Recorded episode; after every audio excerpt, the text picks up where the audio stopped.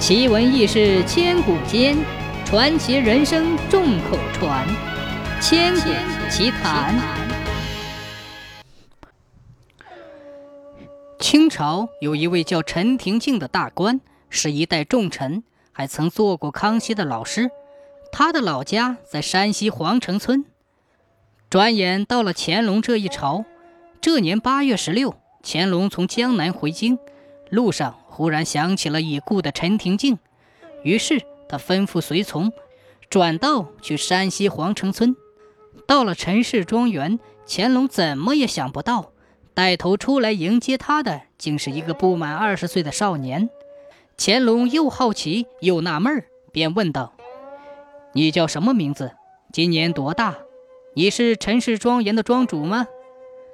那少年恭恭敬敬地回答说。臣姓陈，名春秋，今年十七岁，担任庄园一职已经四年了。乾隆觉得很有意思，想考考这个年幼的孩子，便问道：“陈氏庄园现在有多少口人？”那少年胸有成竹地回答：“庄园现有男丁一千四百八十八名，女眷一千一百零九名，合计两千五百九十七人。”陈春秋一边答话，一边陪着乾隆一行来到相府。乾隆只觉得陈氏庄园接驾礼节庄重气派，食宿安排细密周到，乾隆不由得暗暗称奇。他暗暗猜测，这是不是有人在暗中辅助他呢？乾隆决定临时出个难题，考考陈春秋的应变能力。乾隆吩咐随从取出两个鸭梨和两个柿子，端到陈春秋的跟前，说：“这是江南呈上的贡品。今天赐陈氏庄园玉梨、玉柿各两枚，希望你不要辜负皇恩，让陈氏庄园两千五百九十七口男女老幼都能领受朝廷的恩泽。”陈春秋看着盘里的鸭梨和柿子，想了想。拿起两个鸭梨，交给庄丁，说：“迅速找两个大缸，抬到相府前，把两个鸭梨捣成梨汁，倒进缸里，再把大缸装满水。”陈春秋又吩咐值班的庄丁通知每家每户，让他们到相府门前品尝皇帝赏赐的玉梨。不一会儿，相府门口就排起了两行长长的队伍，男左女右，秩序井然。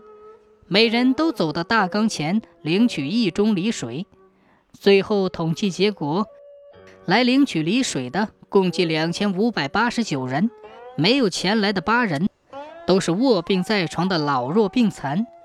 陈春秋把缸里剩下的梨水分八盅，分派人手送到他们家里去。乾隆见陈春秋办事忙而不乱，不偏不倚，不由得连连点头。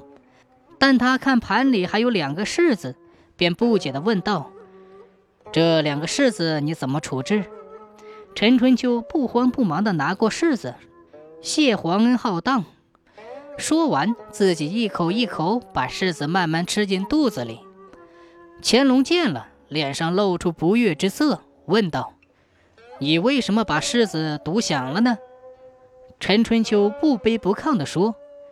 这两个鸭梨是熟透的，我要让陈氏庄园每个人都分享到圣上的恩泽。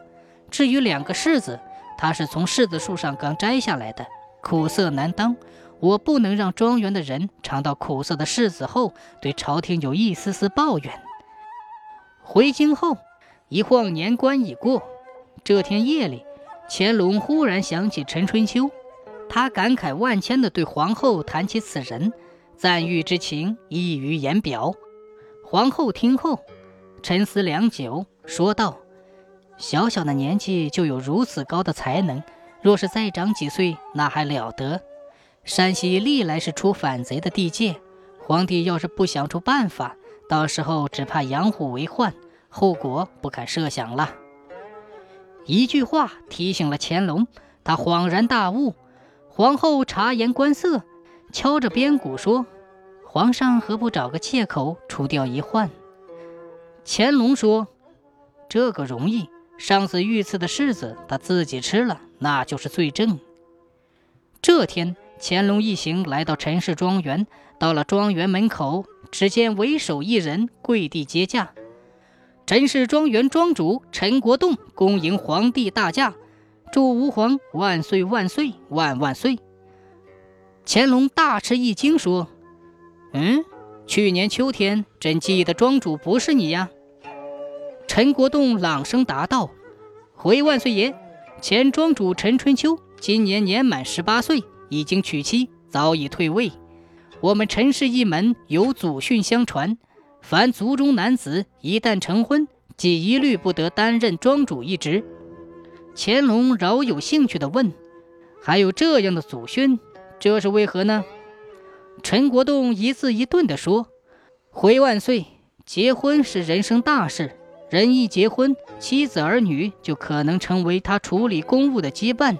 再理智的人。”有时候也会听信亲人的谗言，这样对庄园的决策就会产生影响，处理事情就会有失公允。一席话惊醒梦中人，乾隆急忙启程回京。从此以后，他吸取教训，家国分明，并且规定后妃不准参与国事，否则一律废除。也正因为如此，乾隆成为了一代明君。